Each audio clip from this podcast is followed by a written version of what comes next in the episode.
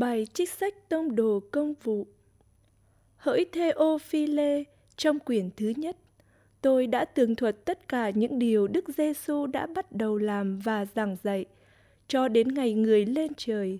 Sau khi căn dặn các tông đồ, những kẻ người đã tuyển chọn dưới sự hướng dẫn của Thánh Thần. Sau cuộc thương khó, người đã tỏ cho các ông thấy người vẫn sống.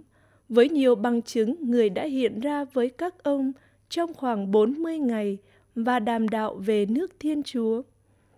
Và trong một bữa ăn, người đã ra lệnh cho các ông chớ rời khỏi Jerusalem, nhưng hãy chờ đợi điều Chúa Cha đã hứa.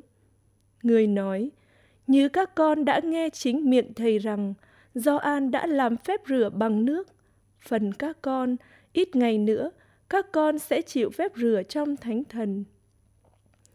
Vậy các kẻ có mặt hỏi người rằng, Lạy Thầy, có phải đã đến lúc Thầy khôi phục nước Israel chăng? Người bảo họ rằng, đâu phải việc các con hiểu biết thời gian hay kỳ hạt mà cha đã ấn định do quyền bính Ngài.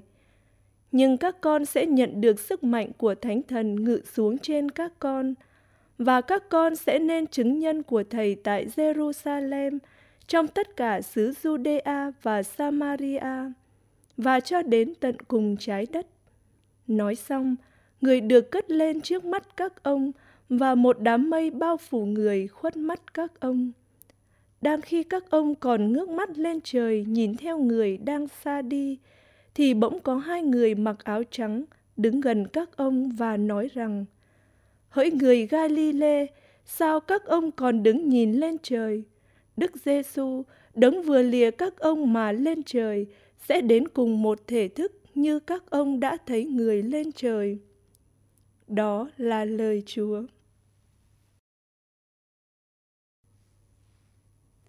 Bài trích thư của Thánh Phaolô tông đồ gửi tín hữu Epheso.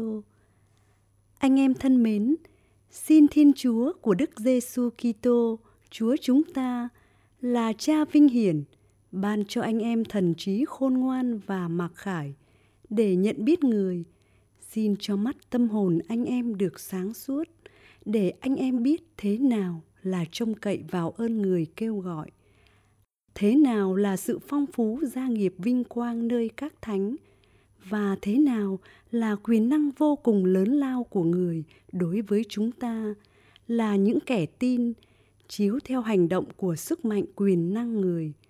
Công việc mà chúa đã thực hiện trong đức kitô tức là làm cho ngài từ cõi chết sống lại và đặt ngài ngự bên hữu mình trên trời, vượt trên mọi cấp trật, các lãnh thần, quyền thần, dũng thần và quản thần, vượt trên mọi danh hiệu được xưng hô cả đời này lẫn đời sau.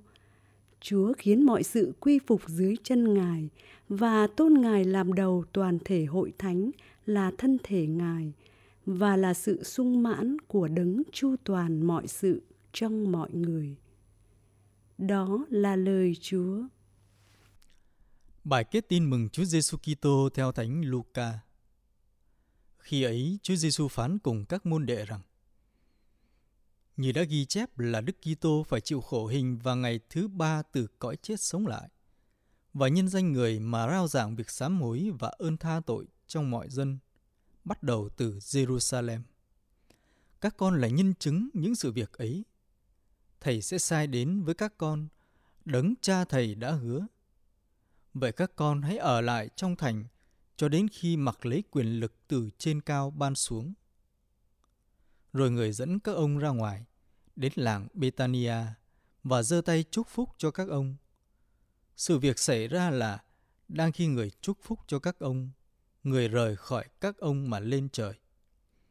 Các ông thở lạy người và trở về Jerusalem, lòng đầy vui mừng. Các ông luôn luôn ở trong đền thờ mà chúc tụng Thiên Chúa. Amen. Đó là lời Chúa.